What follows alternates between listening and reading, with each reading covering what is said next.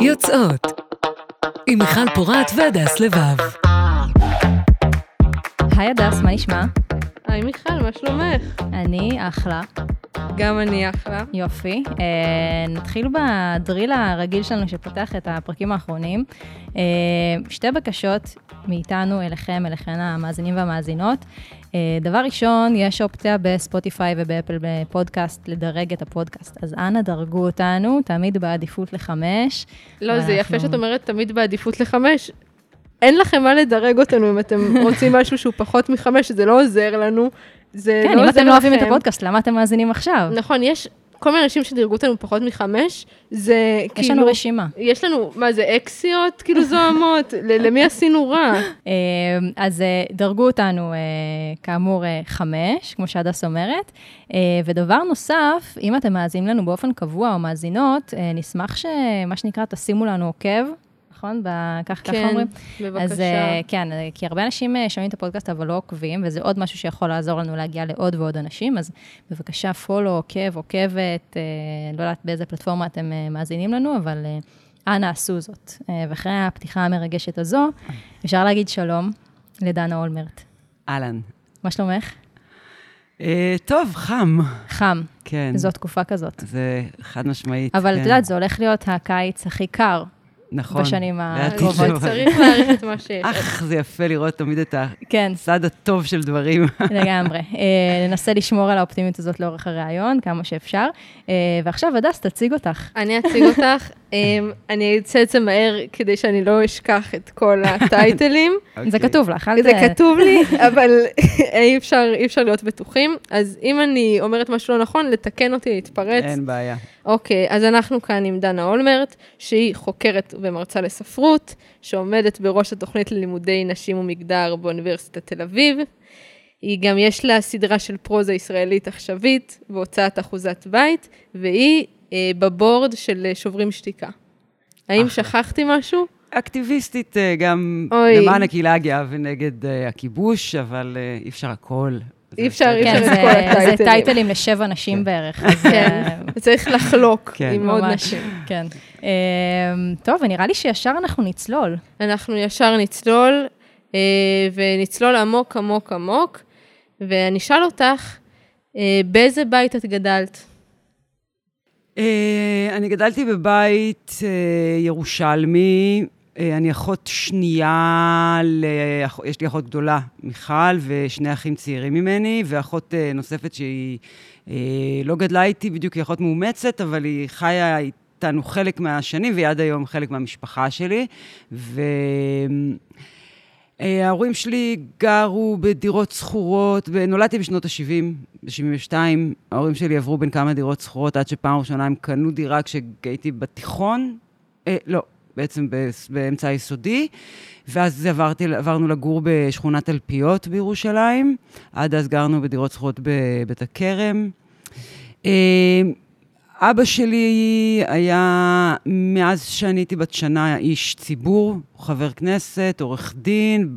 בזמנו אפשר היה להמשיך לעסוק גם בעריכת דין במקביל להיותך חבר כנסת, אחר כך מתישהו זה שונה. אז היה לו גם משרד עורכי דין, הוא גם היה אה, פוליטיקאי אה, ב- בליכוד.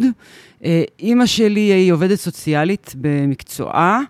עד אה, שאח שלי, אה, שצעיר ממני בשלוש שנים נולד, היא עבדה בתחום, היא עבדה במוסדות וטיפלה במסגרת התפקיד שלה בילדים אה, ילדים שנזרקו מהבתים מכל מיני נסיבות, ו... ואחר כך היא הפכה את מה שהיה עד אז התחביב שלה למשהו מרכזי בחיים שלה, שזה אומנות ו- וציור.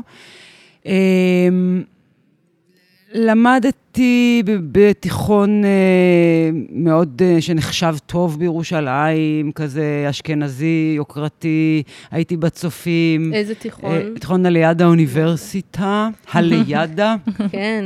כן. ואיזה ילדה היית? הייתי לגמרי טומבוי, לגמרי, לגמרי בן בקטע של, באמת מה שעניין אותי מאז מגיל מאוד צעיר זה כדורגל, אה, ספורט. אה, בדיוק יש עכשיו את הסרט ברבי, נכון? עוד לא כן. ראיתי אותו, אבל אני הברבים היחידים שעניינו אותי זה, זה הבובות של קן. כאילו, היה לי חבר ילדות מאוד טוב, שלאחותו היו ברביות, לי לא היו ברביות, אבל אני שיחקתי עם קן. זה היה ברור שההזדהות שלי עם, uh, עם דמויות של בנים, גם הבובה הכי אהובה שלי הייתה בילדות המוקדמת אה, בובת בד שקראו לה תומר. של תומר, בן. כן. ויש עכשיו, אה, גנרי. בטיקטוק יש עכשיו איזושהי תנועה כזאת, שהתחילה אותה איזה אמריקאית, את מכירה את זה? כן, כן. שמה? שהיא מדברת על תומר, כאילו היא אמריקאית, והיא באה ככה, היא מוצאת, מאפיינת את הגבר הישראלי, כאילו, שבא ומתחיל איתה. בליבינגו, הגנרי, כן. זה תומר. ואז היא אומרת, it's תומר season, וואלה. שעכשיו גברים באים ומתחילים, אז את מספרת לנו אבל על שלי התומר הוא היה הראשון. תומר מאוד מתוק, אה, הבובה. אני, יש לי אפילו תנועה שאני זוכרת איך הוא, איך הוא נראה. אני, חושבת- אני חושבת שהייתי באמת, אה, זה- באמת אה, בת אה, שאהבה, היו לי, היו לי חברים, גם בנים וגם בנות, אבל אהבתי דברים של בנים. אהבתי להיות בחוץ, לטפס על עצים, לשחק כדורגל, לשחק כדורסל, אה, אה, עד איזשהו רגע שבו בנים כבר לא רצו לשחק עם בנות. זאת אומרת, אני זוכרת את זה. אני זוכרת, אני זוכרת למשל שאחד הדברים שהכי הדאיגו אותי במעבר מהיסודי לתיכון, זה שאני לא, לא יסכימו לשחק איתי כדורגל. זאת אומרת, זה ממש הטריד אותי, של מה יהיה, איך, איך, איך הם זה, יאכלו את זה שאני, שזה מה שאני רוצה. ואני חושבת שמרוב פחד, אני ויתרתי מראש. כלומר, כבר הגעתי לתיכון במין עמדה כזאת של אה, לא צריך. לא, אתם לא רוצים, אז לא צריך, למרות שהם לא, זה לא שזה באמת קרה, אבל... אבל אה, איך בבית הגיבו ל- לרצון אה, להיות יותר טומבוי, או לטומבויות שלך? אני הייתי נוסעת כמעט, אה, במשך הרבה מאוד שנים, גם אני וגם אחותי היינו נוסעות עם אבא שלנו כל שבת לראות כדורגל. היינו אוהדות אה, שרופות של בית"ר ירושלים לפני דן לה פמיליה. אה, לא חשדנו. לא, באמת, כי אני היום חושבת על זה שזה פשוט מחריד, אבל אני גדלתי, ממש גדלתי באימקה. אימקה זה היה המגרש הביתי של בית"ר, אבל היינו נוסעים גם לקריית אליעזר ול...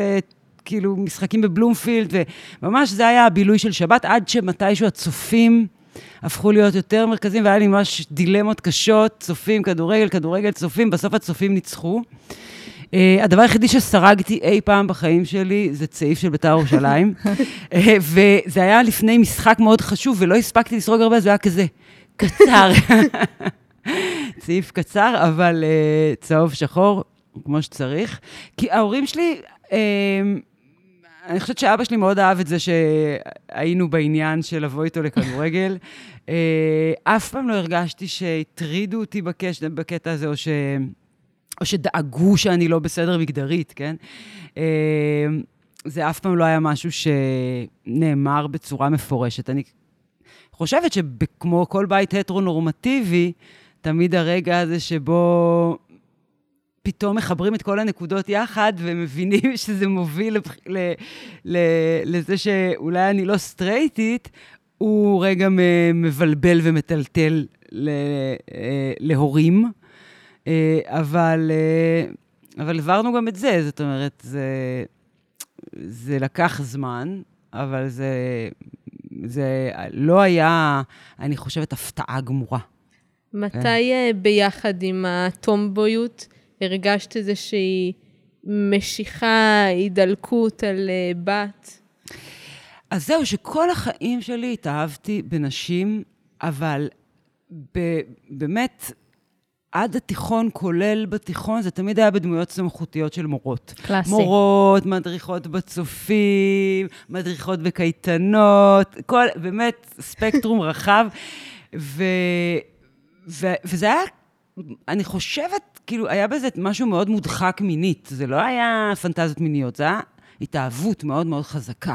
מאוד אובססיבית, מאוד איך זה נראה. כאילו, תארי לנו. אה, בקייטנה נגיד, כאילו, אני מה? זוכרת, טוב, אז האהבה הראשונה שלי הייתה המורה בכיתה א' וב', חנה. שחנה, כשסיימתי את כיתה ב', אה, התחתנה עם בחור ישראלי שחי בהולנד ועזבה את הארץ. טרגדיה. והזמינה את כל הכיתה לחתונה, והיינו כיתה קטנה ומיוחדת כזאת בבית ספר מאוד קטן וחמוד שהיה צמוד לסמינר אה, דוד ילין בירושלים, זה מין בית ספר אה, כזה של רק טרום חובה, גן חובה א' וב', בית ספר פתוח נישואי, אז, אז היה קבוצה כזאת אינטימית וכולנו היינו מאוהבים בחנה ואהבנו את חנה, אבל אני, נשבר לי הלב. טוב, אני, זה, זה, זה היה, אני חושבת, הפעם הראשונה שחוויתי אבל. אבל ממש עמוק, ממש תחושה של, אני לא יודעת איך החיים ימשיכו.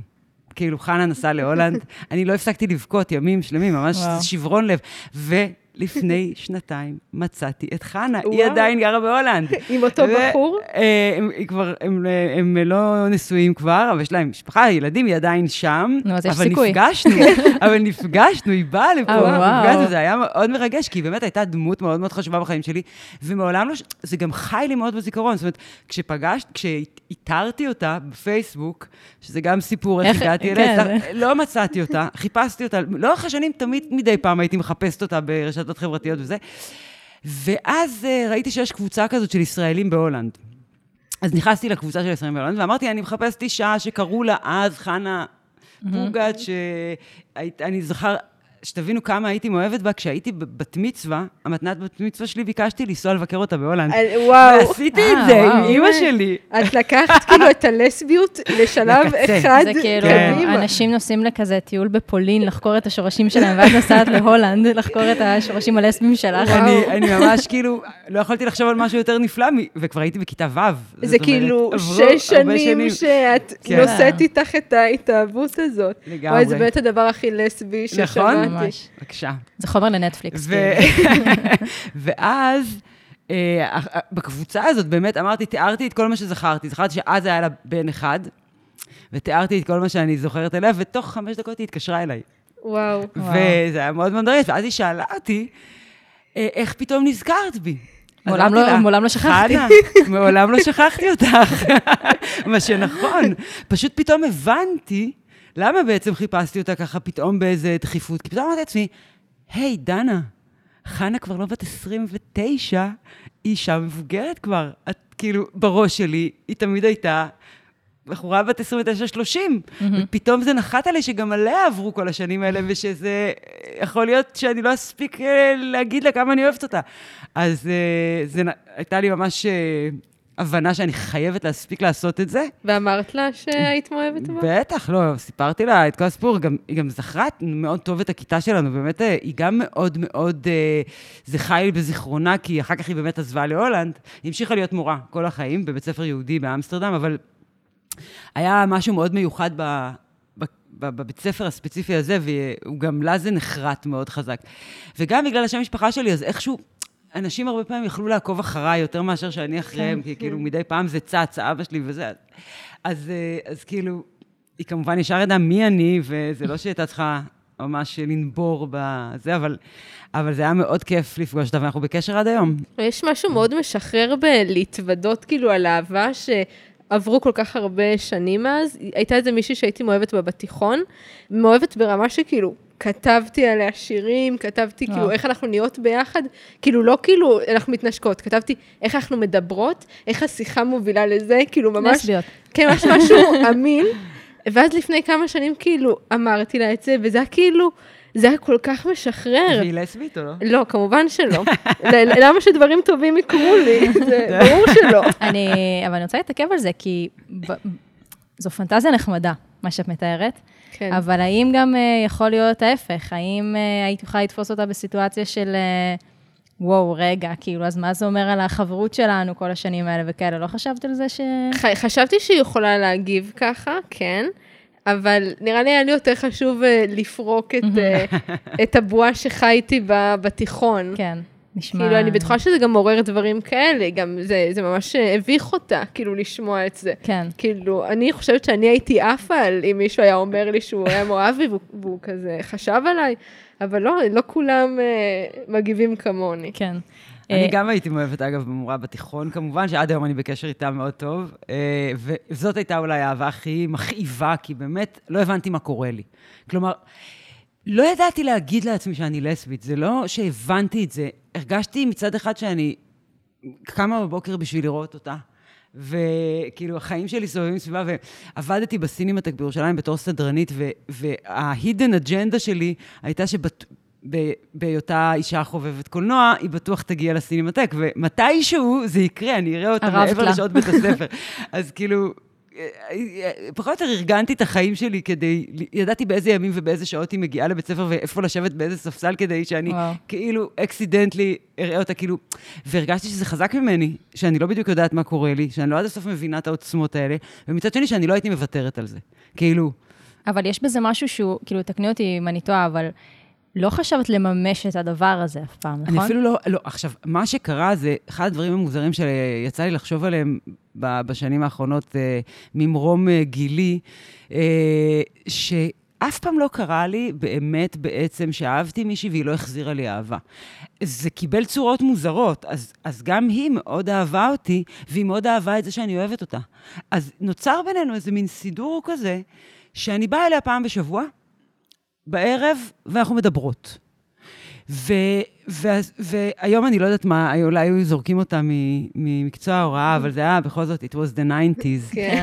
קרו דברים, אפילו זה לא היה 90's, היו דברים זה היה גרועים 80's ב nineties. אפילו. גם ב eighties היו דברים יותר כן. גרועים. כן, ו- וזה היה כמובן בתיאום עם, ה- עם אימא שלי שהייתה בתמונה, כן, ו- ו- אבל, אבל היה מין סידור כזה שהיא יודעת שאני באיזה craving מטורף ל- לקשר איתה. ופעם בשבוע הייתי באה אליה כשהבת שלה הקטנה הייתה ישנה, והיינו מדברות, ו, אה, והיה גם, חלק מההסכם היה שברור שאני לא רוצה ללכת. אז היא צריכה להגיד לי ללכת, כי אין מצב שאני אלך מיוזמתי. אה, ואז, כמו עם חנה, גם היא נסעה לחו"ל אחרי, כשבדיוק כשהתגייסתי, אני רואה דפוס. כן, הן כאילו, בורחות כן, ממך. הן- הן בורחות ממני, הן לא עומדות בזה. אז היא אה, נסעה לניו יורק, גם בעקבות בן זוג שעשה שם תת-התמחות ברפואה, וליבי נשבר ואני בטירונות, אני זוכרת את עצמי בוכה וכותבת את המכתבים. זה מזכיר מאוד אה, סיפור אה, לסבי. דיברנו של- עליו בדרך. כן, שדיברנו עליו בדרך של יהודית קציר, את אה, הנה הנה אני אני מתחילה. מתחילה. כן, אז יש, אתה יודע, זה, זה באמת דפוסים די קלאסיים של... גרסה מצונזרת. כן, גרסה. כן, זה, יש הרבה, אני בשנים האחרונות קראתי לא מעט שירה לסבית מעניינת שמוקדשת למורים ומורות. זאת אומרת, ש, ש, שפתאום זה, הפאטרן הזה פתאום מופיע בשירה, וזה, וזה מעניין בעיניי, כי, כי לגמרי זה שימח אותי לראות שאני לא, שיש עוד הרבה כאלה. אה, זה- באמת אה, מוד- מודל מאוד חזק אה, להתאהבות. נראה לי זה גם מורות. מודל שמגן על המתאהבת. כאילו, את יודעת שאת, יש איזו משיכה לנשים, את יודעת, אוקיי, אני מרגישה את זה למורה, זה משהו גם ששומר עלייך, משהו שכאילו, לא, אין לו באמת פוטנציאל לקרות, שזה אחרת מחברה לכיתה. שאין כן. כאילו איזה גדר.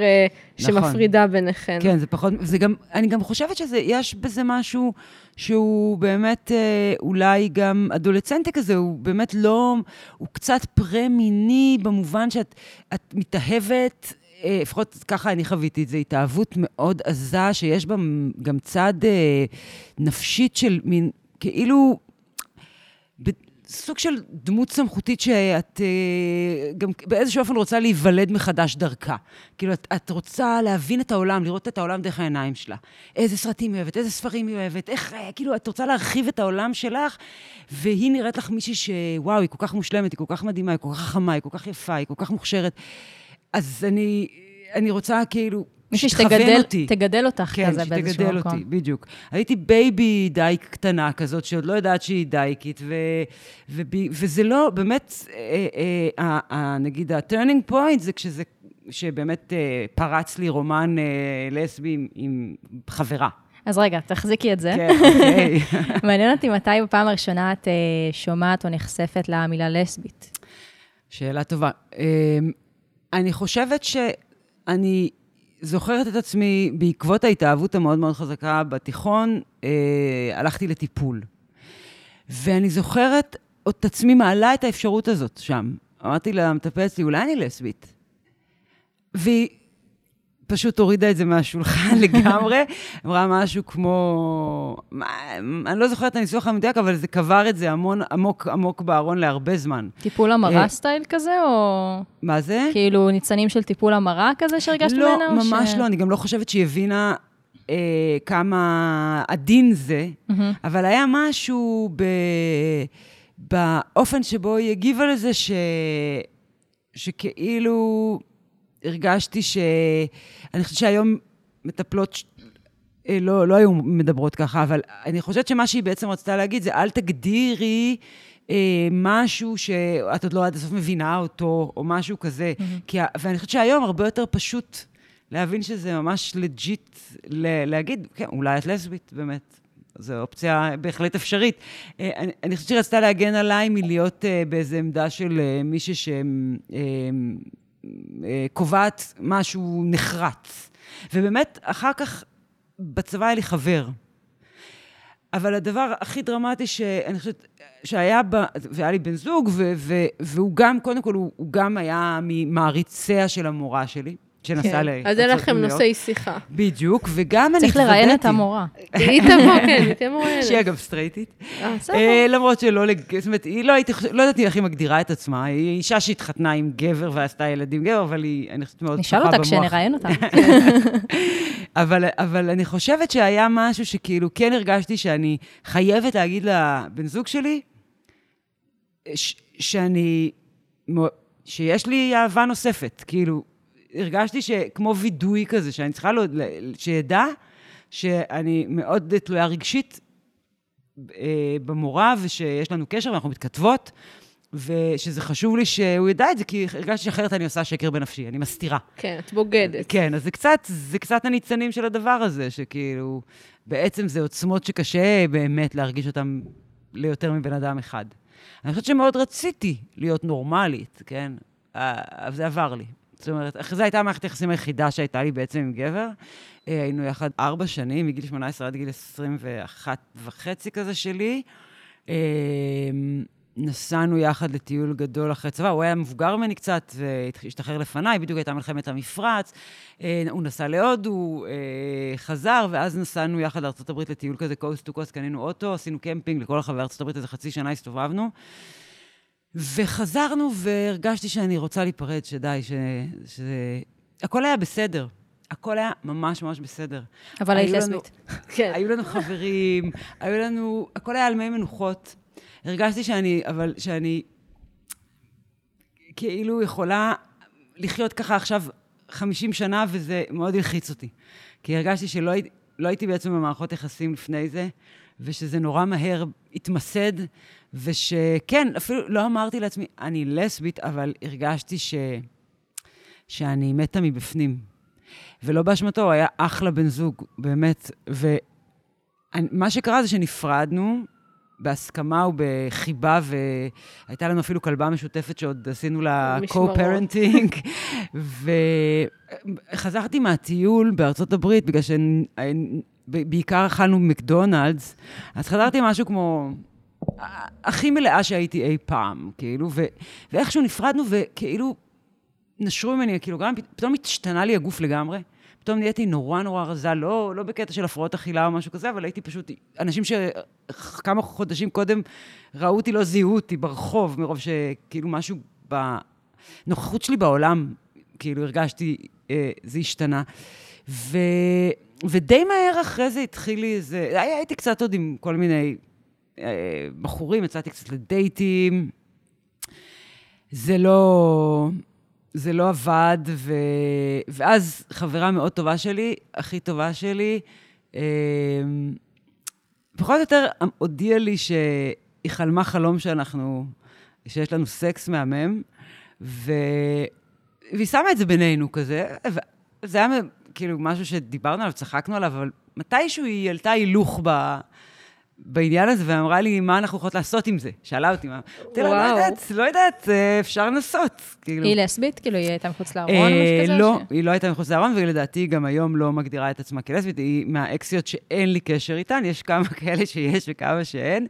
אה, וזה היה באמת הפע, הזוגיות הראשונה המשמעותית, וכמו כל זוגיות לסבית ראויה, היא הייתה סופר דרמטית, עם מלא פרדות ושברונות צריך לסמן על זה וי. כן, מה אי זה? אפשר צריך בלי. לסמן על זה וי. כן, חייבות. זה טקס לא, חניכה. זה כן. ממש, ממש. היינו, אה, זה גם, התאהבנו בצורה מאוד חמודה, כאילו, כל הדבר הזה מעבר לחלום שהיא חלמה, זה גם שהייתה לנו אובססיה, זה תמיד קשור באובססיות. היה אז, זה היה עוד בעידן הטרום, אה, טרום ה-DVD אפילו, היה לנו VHS, קלטות אה, וידאו. אה, של הפקה מהממת של ה-BBC, של Pride and Prejudice של אה, ג'יין אוסטין. ושתינו היינו ברור. עם קולין פירס בתור. אה, אה, דארסי וזה, וזה שש שעות כאלה של, אה, אה, קלטות, ואני כבר לא גרתי בבית של ההורים שלי, אבל אצלהם היה VHS, והיינו הולכות וצופות בזה, ופיתחנו ממש אובססיה על הסדרה הזאת, ורק, הת- זה היה 96 או משהו כזה, התחיל רק עידן האינטרנט, ברמת, אתם יודעים, המודמים האלה של כן. ה... שהיה צריך להתקשר במודם כדי שיהיה לך, שתהיי אונליין, כן. ומצאנו קבוצה, קבוצת דיון על הסדרה. קבוצת מעריצות אליזבת כן, בנט. בדיוק. ו- ומה שהיה מדהים זה שאני הייתי מאוהבת באליזבת. כל הנשים היו מאוהבות בדארסי. ואז מישהי שאלה אותי, are you lesbian? אני זוכרת שאמרתי לעצמי, וואו, זה כנראה, אני כנראה, אני לא יודעת, זה כנראה כן, כי כאילו באמת, זה נראה לי מאוד משונה שיש כאלה שמתאהבות בדארסי. כאילו, הוא לא העניין פה בכלל, זה ברור. ברור, הדמות הכי פחות מושכת בגאווה בדעה קדומה. לגמרי. וגם במיוחד בהפקה הספציפית הזאת, למרות ש... קולין פירת' אוהבים את הסצנה. שלו עם החולצה הרטובה שהוא יוצא. נכון. מהאגם, כן. ליד הטירה המהממת שלו. אבל אה, זה היה באמת, אה, ראינו את זה שוב ושוב ושוב ושוב, ובאמת, כאילו גרנו קצת בתוך הסדרה איזה תקופה. אה, מאה ה-19, ג'יין אוסטן, הכי סטרייטי כאילו, אבל בעצם זה טקסטים בעיניי לא סטרייטים. ואחרי זה, שנים אחרי זה, אני זוכרת שאחת הבנות זוג שלי כתבה עבודה על ג'ן אוסטין. בדיוק על הקשר בין נשים ב- ביצירות שלה, שהוא בעצם הדבר שמניע את העלילה תמיד. בסוף, בסוף, מה שקורה זה איך נשים מתקשרות אחת לשנייה ואיך הן אה, אה, מצליחות לקיים איזה, איזה קיום אה, חתרני, אה, שכאילו נענה לנורמות ההטרואיות וצריך להתחתן והכול, אבל, אבל ה, ה, באמת הלב של הקשרים המשמעותיים זה שם. נכון, זה האחיות. זה האחיות, זה. הגברים הם כלים ב... בואו נשרוד את הקיום את הזה, הדבר הזה, שאי אפשר כן. לרשת כן, כלום. בדיוק. אז בואו כאילו, אוקיי, בסדר, אני אהיה עם הגבר הכי פחות נורא, עם כן. הכי הרבה כסף. וגם אותו אני אעביר סדנת חינוך מאוד מאוד רצינית, כי זה מה שאליזבת בעצם כן. עושה לדארסי, והרצתי אותה בגלל זה, כי היא אומרת שהיא לכאורה הייתה צריכה לרצות להגיד תודה, תודה שהוא מציע לה להתחתן, כן, אבל היא לא. אתה חרא של בן אדם, ח- אני לא אתחתן איתך, עד שיסתבר שהוא פחות חרא ממה נכון? נדמה. אתה לא תגיד שאני היצור שאתה הכי פחות רוצה לרקוד איתו בנשף. כן, שאתה עושה לי טובה, עלק מתנשא עליי ומתעליין עליי. זיבי, אז אני לא לא אתחתן איתך, אפילו שאני לא ארש כלום, ולא יהיה לי כסף, ולא יהיה לי כלום. עדיף להתחתן עם הבן דוד, הכומר, המכוער, ולא איתך. לא, גם את זה היא לא עושה. זאת אומרת, זאת החברה שלה מתחתנת, כן. או אחת האחיות שלה, לא, לא, החברה הטובה החברה שלה. כן, שעושה לו סכין בגב. כן, עם הכומר. המבחיל הזה, ובעצם היא, היא, היא מדבררת את ה, באמת את הנרטיב הכאילו common sense הזה של בואי. מה האפשרויות שלנו, בסך הכל, כן? די מוגבלות. אז לפחות פה יש לי חיים שקטים, אני לא נותנת לו לגעת בי יותר מדי וככה. אז כן, אז התאהבנו תוך כדי, אני חושבת שזה הפך להיות מאוד משמעותי, הקשר בינינו תוך כדי האובססיה של הסדרה הזאת. ואז באמת נהיינו בנות זוג, שנה וחצי שבמהלכה היא זרקה אותי חמש או שש פעמים. רגע, מה זה אומר בנות זוג? זה ללכת זהו. להחזיק ידיים ברחוב, או לא, להתחבא. מההורים? זהו, זה, זה היה מאוד טעון, כי א', היא באה מבית דתי. אה, גדלה בצורה משונה כזאת, שאת הבנים במשפחה שלה גידלו כחילונים ואת הבנות כדתיות. היא יצאה מהעולם הדתי, אבל אה, זה היה מאוד מורכב. ודבר שני, היא הייתה חברה מאוד טובה שלי, וההורים שלי והמשפחה שלי הכירו אותה בתור חברה מאוד טובה שלי, והיה לה מאוד מאוד קשה לחשוב על הרעיון שעכשיו הם התייחסו אליה. שהיא באיזשהו אופן תשנה סטטוס. אז היא מאוד מאוד לא רצתה שאני אגיד להם. ואני מאוד הייתי מאוהבת בה, מאוד, ו, ולא רציתי לאבד אותה. אז, אה, אז באמת אה, כיבדתי את זה, ובפעם האחרונה שהיא זרקה אותי, אחרי שנה וחצי, אז הדבר הראשון שעשיתי, זה היה לעשות שיחה עם כל אחד מבני המשפחה שלי בנפרד, ולצאת לכולם מהארון. עם אימא שלי, עם אבא שלי, עם אחותי, ועם שני האחים שלי, ועם עוד, עוד אחות שלי. פשוט באתי אליהם וסיפרתי להם את כל הסיפור. זה היה איך, מאוד אה, משחרר. איך נראה יום הפגישות הזה? אמ, זה היה ש- שבוע אוריינטציה? איך, איך עשית את זה? זה אה, היה פאנל. זה... הם, הם, אני חושבת ששוב, שהם לא היו נורא מופתעים, אף אחד מהם, אבל כל אחד הגיב קצת אחרת. אה, אני חושבת שאימא שלי קצת נעלבה שלא אמרתי לה קודם, זה מה שהעסיק אותה יותר. קודם כאילו כרונולוגית או לפני כולם? אה, לא, דווקא איתה הראשונה שדיברתי. אוקיי. אה, אה, כאילו לא, ש- שהסתרתי את זה. אה, אבא שלי, אני חושבת, בהתחלה חשב ש... אני, אני חושבת שכשבאתי לדבר איתו, אימא שלי כבר הלשינה לו, אבל הוא שיחק אותה כאילו לא. אני לא יודעת אם זה נכון, אבל זה, זה הסיפור שאני סיפרתי לעצמי. ואני חושבת שהוא חשב שאם הוא לא יתרגש מזה, זה יעבור לי. אז הוא כאילו היה בקטע של, אה, מגניב דווקא.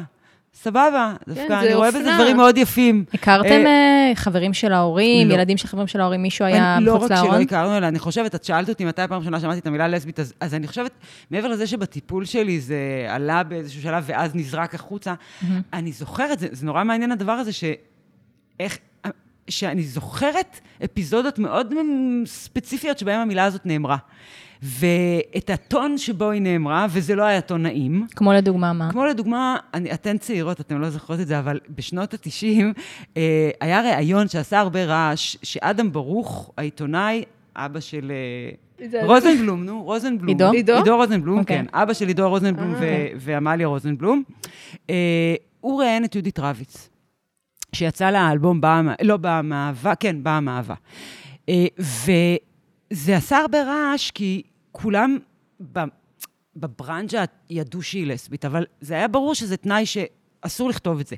והוא ניסה בריאיון לקחת אותה לשם, והיא עמדה מאוד ב... מנגד ולא הסכימה להגיד את זה. ואני זוכרת איזה חבר של אבא שלי אומר, הלסבית הזאת, הלסבית הזאת. עכשיו, אני אז לא חשבתי שאני לסבית, אבל העובדה היא שזה נחרט לי בתור משהו מאוד מאוד עוין ואלים. זאת אומרת שבאיזשהו אופן ידעתי, אבל לא סיפרתי את ואבא זה. שלך, כאילו, את זוכרת איך הוא מגיב לזה? לא, אני, אני, זוכרת את, זה בתור משהו כאילו מבודד כזה, אני פשוט כאילו כמו מין איזה תמונה מנטלית מבזק כזאת. כזה. של רגע כזה, של הוא מנסה, הוא אומר, כאילו הוא אומר את זה כאילו זה משהו רע. כן. כאילו, אז מה אם היא לסבית? כי הוא רצה להגיד, כולם יודעים את זה, והיא מסתירה את זה, והיא לא, לא נותנת את ליטרת הבשר שהיא צריכה לתת. אז, אה, אז אני חושבת שאבא שלי, כשאני סיפרתי לו את זה, אז הוא הגיב כאילו במין אה, אמירה מקלילה כזאת, no biggie, אבל אני חושבת שמתי שבאמת ירד לו האסימון שאני באמת לסבית, וזה לא נגדו, לא קשור אליו, זה לא מרד נעורים, לא כלום, זה שנולדה הבת הגדולה שלי, שלא אני ילדתי אותה. והבת זוג שלי ילדה אותה, אבל, אבל העובדה שנכנסה לי ילדה לחיים, למרות שהייתי כבר קודם עשר שנים בזוגיות. כן, זהו, נשמע כמו טווח הזמן די ארוך. כן, כן, אבל אני חושבת ש... ארוך בשביל אופנה, כאילו, כן. לעצבן אותו. כן, אבל אני חושבת שיש משהו. אתם יודעים, לידות הרבה פעמים זה מין אה, משהו משנה תודעה, בכל מיני רמות. זאת אומרת, יש דברים שרגשית, אני, זה קרה לי בכל מיני הקשרים נוספים בחיים, אה, שכשאת, שאת מבינה שבן אדם הופך להיות הורה, זה מין קו פרשת מים כזאת. אז כאילו, כנראה שזה כאילו, רציני. המחויבות שלו עכשיו היא כבר למשהו אחר, ובזה אי אפשר להתכחש לו. בדיוק, זה משהו אחר, זה, ו- ואני חושבת שזה, אבל זה קרה באמת אחרי. לאחים שלי סיפרתי, אז הם די היו בטוחים ש... כאילו, הם הרגישו שהם יודעים כבר. אה, אח שלי הקטן, שהוא חבר מאוד טוב שלי, אה, יוצר ממני בתשע שנים, הוא אמר לי שהוא היה בטוח שאני לא מספרת לו, כי הוא קטן. וכל השנים, כאילו, אבל... בן כמה לא הוא היה כשסיפרת לו? אה, בוא נראה, אם אני הייתי בת 24, 5, אז הוא היה בן 14. נער מתבגר. כן, נער מתבגר. אה, ובסך הכל, התגובות היו אה, טובות, כלומר, לא עוינות, אבל, אבל בין זה לבין לפגוש את הבת זוג הראשונה שלי, שהייתה ממש, לא הראשונה המיתולוגית, אלא זאת שנהייתה אחר כך הפרטנרית שלי להורות, אה, והאימא של הילדות שלי, אה, זה לא התחיל קל. היא, מכל מיני סיבות, גם בין היתר כי אבא שלי היה בפרופיל מאוד גבוה פוליטית ונורא נלחץ, זה עוד לא היה העידן ש, שדיברו על, אה, על העניין הזה, זה היה נחשב כאילו משהו שעלול לפגוע בו, כאילו, והיא עבדה בעיתון, והייתה אשת תקשורת, ועיתון שהוא לא היה אז בדיוק אה, אף... חובב הדו- הליכוד. מה זה? חובב הליכוד? כן, לא בדיוק חובב הליכוד. אתם יכולים לנחש איזה עיתון מדובר. אה, מעריב לנוער. אה, כן, אנשים. חשובים מאוד מאוד.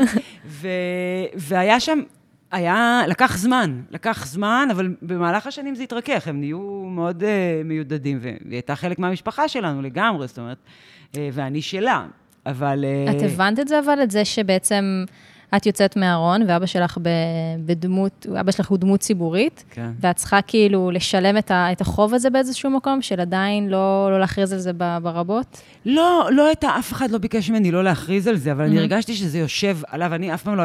מאותו רגע שהחלטתי שאני מספרת, לא הסתכלתי לאחור. גם Mhm. לא במובן של... אף, לא הייתי במין התלבטות אף פעם, של...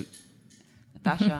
לא הייתי בהתלבטות אם אני אה, כן לסבית או לא לסבית או משהו כזה. זאת אומרת, לא חזרתי לזרועות גברים אה, בשום שלב ב, אה, בחיים שלי, ו...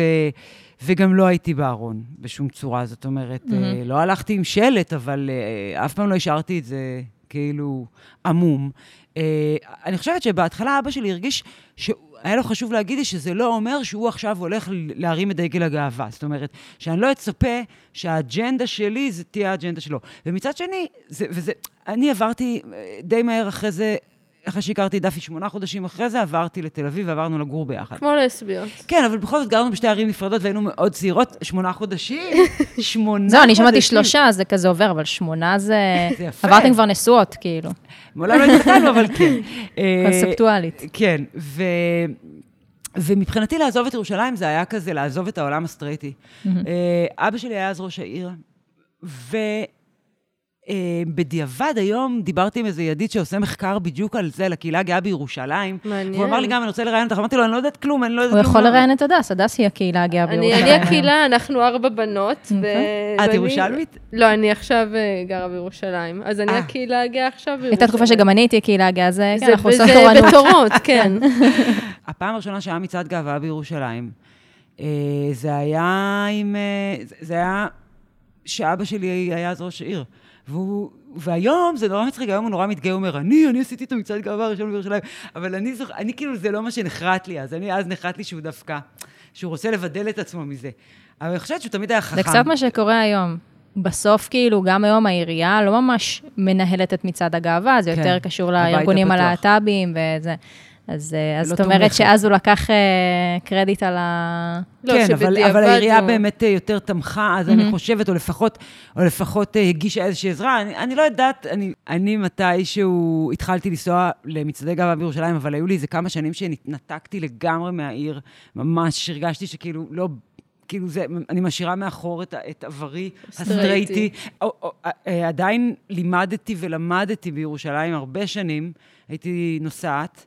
אה, את הדוקטורט כתבתי בירושלים, אה, כאילו למדתי שם גם תואר ראשון, גם תואר שני, גם תואר שלישי, אבל אה, החל ממתישהו באמצע התואר השני עברתי לתל אביב, ועפתי על החיים בתל אביב. מה מה היה שונה בתל אביב? או, הרגשתי שיצאתי מהגטו.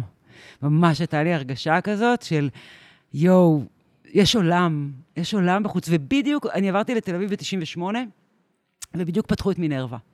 ומינרווה זה היה הבר הראשון הלסבי, שכולו אונד על ידי לסביות, זוג לסביות, שארי, שעד היום יש לה את בית אריאלה, ודליה שלף, זיכרונה לברכה, אישה אהובה ו... וחשובה בחיי הלסביות של תל אביב, שנפטרה לפני כמה שנים מסרטן, ו...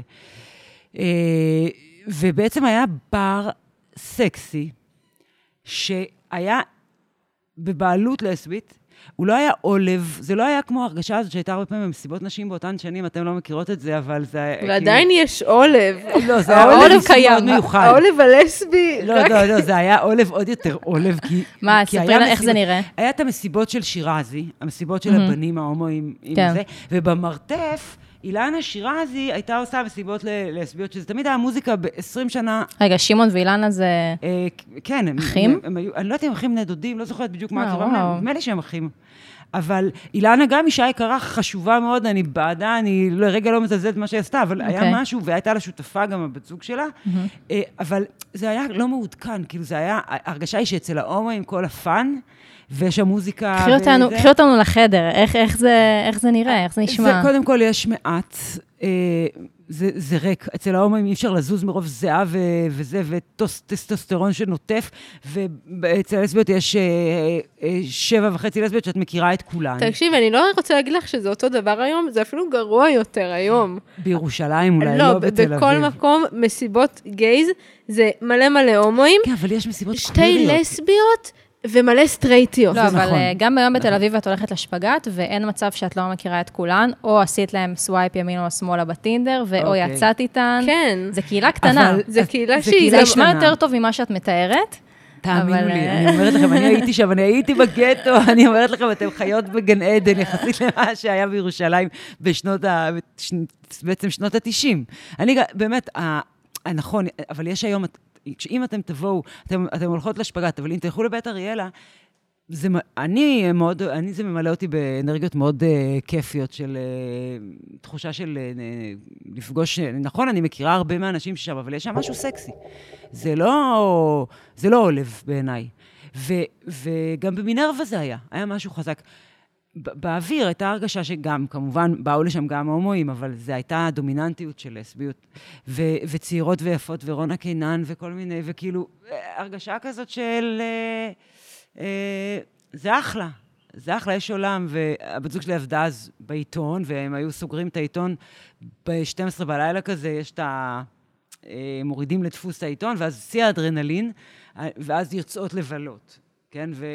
ו... וההרגשה היא, הייתה שיש, יש מסיבות, ויש... אז נכון שיש דומיננטיות במסיבות, ה- האפטר פארטיז והמסיבות היותר הארדקור, דומיננטיות של הומואים, אבל התחילה להיות גם סצנה יותר קווירית ויותר פלואידית כזאת, שיש גם וגם. יש גם הומואים ויש גם לסביות ויש גם uh, וכאילו כל מיני, כל הסוגים והמינים. ובתקופה הזאת, מה, מה את מחפשת? כאילו, מה, מה מסקרן אותך בכל הדבר הזה? כי את בזוגיות, אז את מחפשת ייצוגים, את מחפשת, אה, נגיד, יותר קהילה, שייכות. דברים בתרבות, נגיד, שפתאום התחלת לחקור ולראות שלא היו זמינים לך פעם. אז כן, אז באמת uh, התוודעתי יותר, עשיתי כאילו הרבה שיעורי בית, בקטע של לצרוך תרבות לסבית, שעד אז ג'יין אוסטין זה היה התרבות הלסבית. שלי. אז, uh, אז uh, אני זוכרת שיש... זו הייתה פרשנות לסבית לתרבות. כן. כן, זה, זה הדבר ש... נגיד, אה, נגיד, אני לא חושבת שהייתי אז, היום אני מלמדת אה, אה, בין היתר אה, שירה לסבית, ו, ואני כותבת כרגע ספר על, אה, על יונה וולך בהקשרים האלה של, של ה, באמת ה, המהלכים הפורצי דרך שלה בהקשר המגדרי, אבל, אבל אני חושבת שאז עוד הייתי קטנה, ואפילו להגיד את המילה לסבית ליד כיתה, הייתי חושבת, אני חושבת שלא הייתי יכולה. בלי שזה יגרום לי, לקול שלי לרעוד ולהרגיש שאני מסמיקה וכולם רואים את זה. למה אבל? משהו, זה היה לי חשוף מדי. המילה? לא, על בכלל לדבר, כאילו לא? הרחקתי את עצמי מהעיסוק. כתבתי דוקטורט על משוררות, אבל לא... והתעסקתי בשאלות של, אה, של מגדר וזהות, אבל לא... כל המשוררות האלה היו סטרייטיות, כל אלה שעסקתי בהן, זה היה הדור הראשון של אנשים שכתבו שירה בעברית, רחל, אסתרב, אה, יוכבד בת מרים, אבל כן, נגיד, כתבתי על אסתרב, ו- ש- שיש בה משהו טרנסג'נדרי.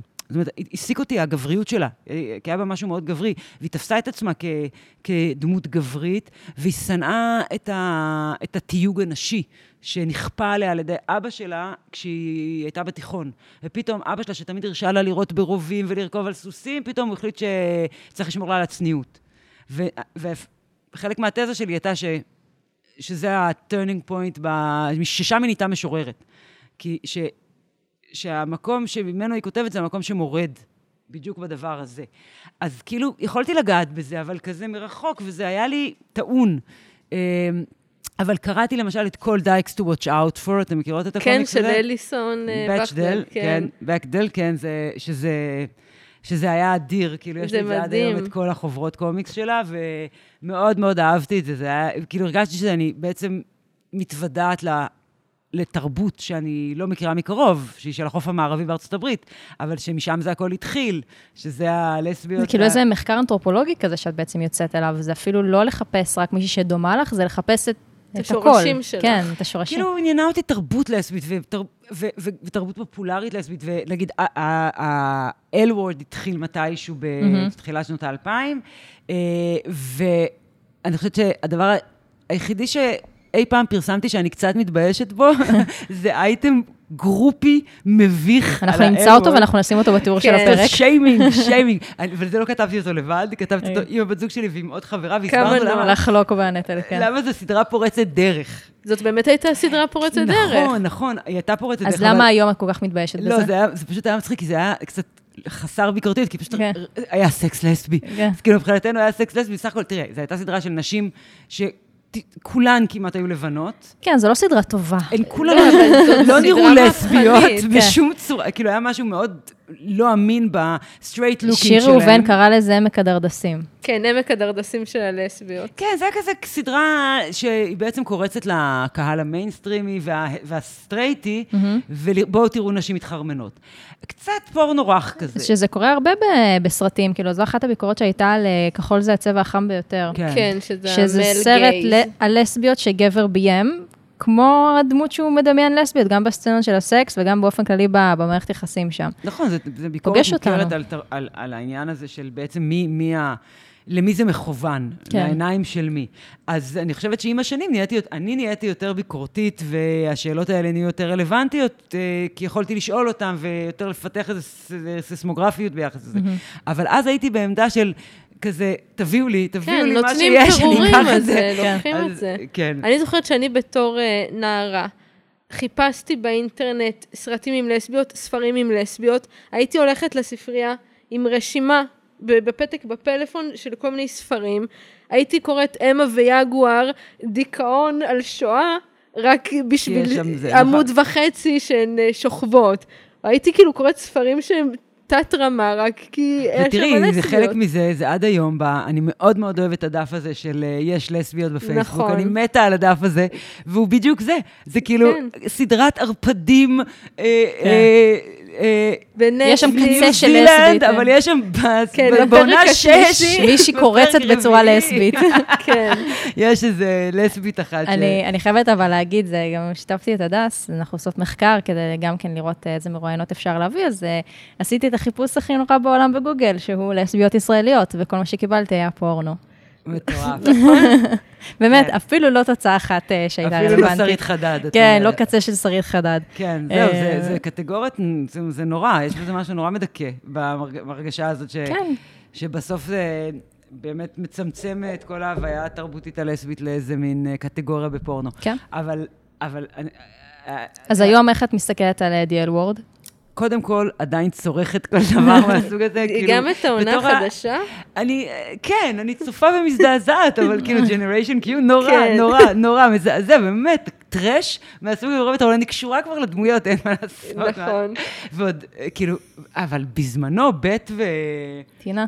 וטינה, כאילו, זה מאוד, אני חושבת, הייתי בזוגיות ארוכת שנים, הייתי 17 שנה ב... עם אותה בת זוג. אני טיפוס מאוד מתחתן, אני כל קלישאה לסבית זה אני, באמת, אני ממש אה, עונה, אפשר לעשות צ'קליסט, אני שם.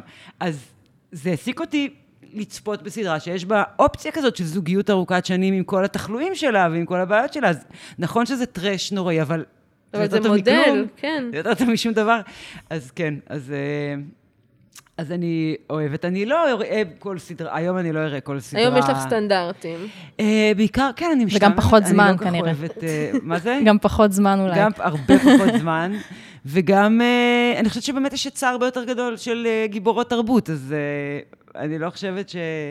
שאני צריכה לנהור אחרי כל ייצוג של את. צפית במפקדת? בטח, בטח. אז שם הייתה ביקורת מצד הצופים הסטרייטים, אמרו, מה, לא יכול להיות שכולן לסביות.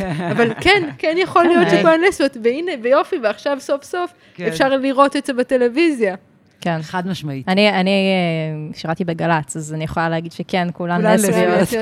כלומר, אני, כמו שהרב לוינשטיין אומר, אה, אנחנו מכניסים אותן סטרייטיות ויוצאות בצד השני אה, לסביות. לא, אני, מה שאני כועסת בזה שגדלתי בפריפריה ולא לא ידעתי כלום על הצבא, שכששמתי, עשיתי מנילה, אז אף אחד לא אמר לי באיזה תפקידים יש הכי הרבה אין היא לסביות. הבן אדם נכון. היחיד ששם במנילה... אה, שמתי את אה, במחנה לפני אה, גל"צ, אמרתי, מה, אני לא, אני רוצה לכתוב, אני לא רוצה לדבר. אני שמתי גל"צ ומחקתי את במחנה. באמת?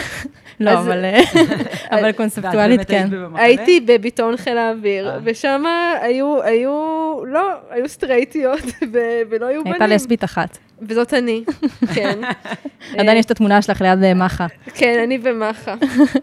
גדול. אני לא, אני סתם הייתי, ב... אני הייתי במודיעין, שירתתי, רואים את הבסיס ששירתתי פה מהחלון, ממש פה, אבל uh, בטירונות כמובן שהיה לי דין ודברים עם המ"כית, שאיכשהו מצא, בסופו של דבר, איכשהו אה, השתכלה לי לתוך הבית וניהלה רומן עם השותף שלי לדירה. וואו. בצבא. כי היה בצבא, גרתי בתל אביב, וכן, ובדיעבד אני חושבת, היא כתבה לי מלא מכתבים, בדיעבד אני חושבת שהייתה מאוהבת בי, ואני, זה הדליק והשתמשה אותי קצת. איתה, לא זה- היה לך איזה סידור שאת באה אליה למגורים אה, לא, בערב? לא, לא, היא, היא, אני עשיתי עליה איזה פרודיה, בשבירת דיסטנס של הטירונות, עשיתי עליה איזה מופע פרודי, ובעקבות זה היא כתבה לי מכתב נרגש וסיפרה לי על כל חייה, ואיכשהו מצאנו את עצמנו מתכתבות באופן מאוד אינטנסיבי, כמו שלסביות כן, אוהבות. זוגיות לסבית. אבל זה היה לגמרי עוד אה, עוברי כזה, אז כן.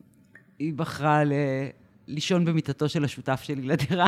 כל אחת אה. והבחירות השגויות שלה. לא שופטת, לא שופטת. כן. אנחנו מתקרבות לסיום, אה, יש לי לפני זה שאלה. מתי ה- הלסביות שלך או הלהט"ביות שלך אה, הפכה להיות נאן אישו עבורך? נאן אישו. או שאולי זה עדיין אישו באיזשהו מקום, אבל... אה, לא, אז חושבת- עוד פעם, אני חושבת שהרבה פעמים כשהם אה, עושים משפחה וילדים, אז יש בזה משהו שפשוט, אולי זה אישו, אבל את כל כך מותשת שאין לך זמן לחשוב על זה. זה תמיד אישו במובנים האלה שהנה, אנחנו חיים בעידן ש... את יודעת, לא שאי פעם היה ממש שוויון מלא, אבל אנחנו חיים בעידן שיש בו איום מפורש אה, מצד אנשים עם הרבה מאוד כוח. על הלגיטימציה של קיום של משפחות אלטרנטיביות. אז כמובן שזה, אני חושבת על הילדות שלי ומה זה עושה להן, ובאיזה עולם הן יגדלו, ומה ילמדו אותן בבית ספר, ואני גרה פה בשכונה שאני, אה, אמיר אוחנה גם גר בה, ואני מאוד פעילה במה שאנחנו קוראים לו אוחנה וואץ', בניסיון אה, אה, לגרום לו להבין מה אנחנו חושבות עליו, ויש פה קבוצה מאוד גדולה של לסביות שמובילות את זה. יש איזשהו progress? אה, מה, בעניין של אוחנה? הוא מתחיל להבין? לא חושבת. אני לא חושבת, אבל היה לי את הזכות לתפוס אותו, ולא יודעת אם ראיתם את זה באיזה סרטון בטוויטר, שזה עלה וזה שבר את האינטרנטים סתם, זה היה יפ, ויראלי יפה, וארבנו לו אה, כשהוא הולך לחדר כושר. Mm. והספקתי להגיד לו כמה מילים שאני די הייתי מבסוטה מהם, אה, כמו לשאול אותו איך זה מרגיש להיות הסמרטוט רצפה של אבי מעוז, ואיך זה מרגיש להיות, ב, לתת לילדים שלו ללמוד במערכת החינוך שאבי מעוז אה, קובע בה את התכנים, ואיך זה לשבת עם גזען ופשיסט כמו בן גביר בממשלה. הוא לא ענה.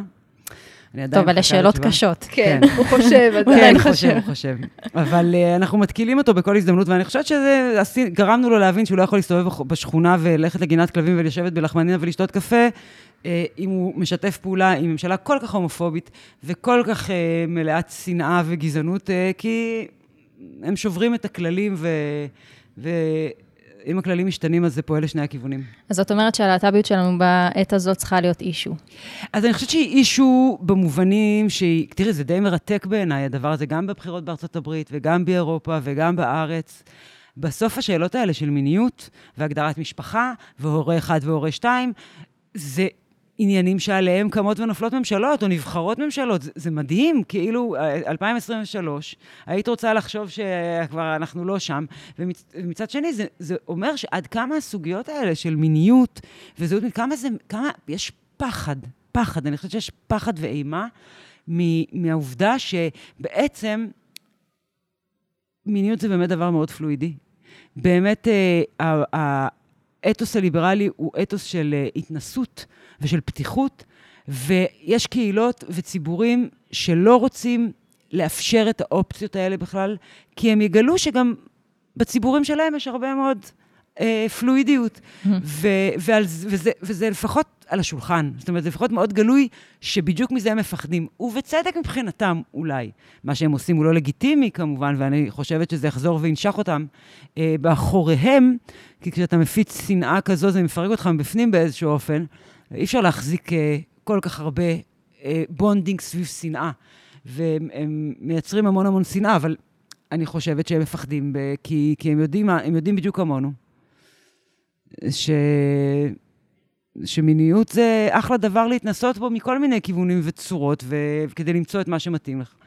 והם לא רוצים את זה. אז במובן הזה, כן, אה, כן, זה issue. ראיתי גם עכשיו אה, מישהו, חבר אה, בעיריית ירושלים, שבמצע שלו לבחירות הקרובות, הוא כותב בהישגים, חיזוק ערכי המשפחה. הוא כתב, אה, הוצאנו את אה, טופס הורה 1, הורה 2. כאילו, כן, זה זה זה הישג. ההישג שלו. אנחנו מונעים אה, מכניסת תכנים פרוגרסיביים למוסדות העירייה. אני ראיתי מישהי ב- בטוויטר, שמקווה שזה בסדר שאני מצטטת את הציוץ שלה, שאמרה שהיא הלכה להוציא דרכון לבן שלה, והיא האבא. וואו. וזה כאילו מטורף. באמת, עד עמקי נשמתי זעזע אותי. אז, אז כן, זה דברים שהם, כמו שאת אומרת, הם קטנים, אבל ברמת האזרחית, לי אכפת מזה מאוד, וכאילו על זה אני אשרוף הרבה, הרבה דברים. כן, לא, זה מאוד... אה, כאילו, זה לא אישו במובן הזה שאני חושבת שבתל אביב, כמעט בכל כיתה, בכל בית ספר, את מוצאת את עצמך אה, עם עוד משפחות להט"ביות, ו- כן. וזה לא issue במובן אבל הזה. אה, תל אביב זה לא כל ישראל. תל אביב זה לא נהריה. אבל- נכון, אבל תראה, אנחנו, הילד, הילדות שלי, שהן בגיל ההתבגרות עכשיו, 16 ו-13, הן חיות בעידן שבו אה, אה, סטרימינג ונטפליקס ו- וזה, הן רואות, יש להן פי מיליון יותר מודלים להזדהות מכל הסוגים כן. ומכל המינים. וסדרות, הפ- כשאני הייתי, אני זוכרת בשנות ה-20, היה את האישו הזה, שהיה בתוכנית בטלוויזיה חינוכית, אה, דיברו עם הילד של אה, עוזי אבן והבן זוג שלו, ש...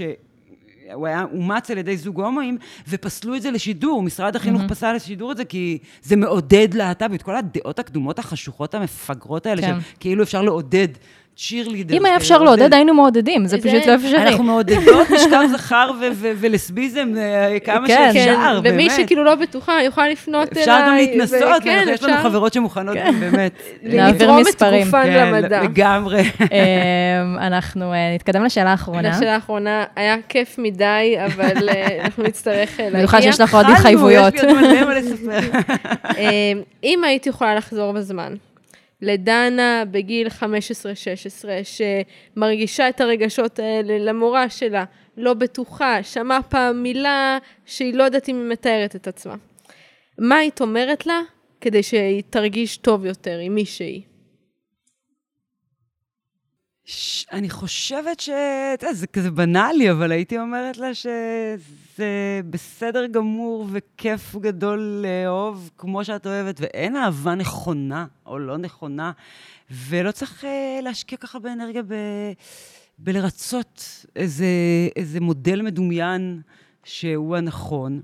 למרות שאני לא מצטערת על שום התנסות שהייתה לי, כולל לא על חיים בזוגיות סטרייטית, שאולי אם הייתי לא מתנסה בזה, אולי זה היה נשאר לי מין unfinished business כזה, אבל אז אני שמחה שכנראה הייתי צריכה לעבור דרך הדבר הזה, כי גם לא היה לי רע, כן? פשוט משהו בי, זה לא היה מספיק, זה לא היה זה. כי היה משהו בהתאב... באופן שבו הת... אף פעם לא התאהבתי בבנים. אהבתי את הבן זוג שלי, אבל לא התאהבתי בעוצמות האלה. ו- וכנראה שאם מתאהבים בעוצמות, משהו גורם לך לה- להרגשה שאת, אה, כל האישות שלך אה, רועדת ומפרכסת, זה זה. זה כנראה זה, לכי על זה. זה מה שהייתי אומרת, זה הדבר האמיתי. מדהים. אה, טוב, נגיד לך המון המון תודה תודה על לכם. השיתוף וה- והפתיחות, אה, היה מרתק, ומקווה ש... שתצליחי לקבל תשובות מאמיר אוחנה. יאללה, אני מבטיחה תעדכני, לעדכן. תעדכני. יאללה, המון תודה. תודה. ביי ביי. ביי ביי. ביי.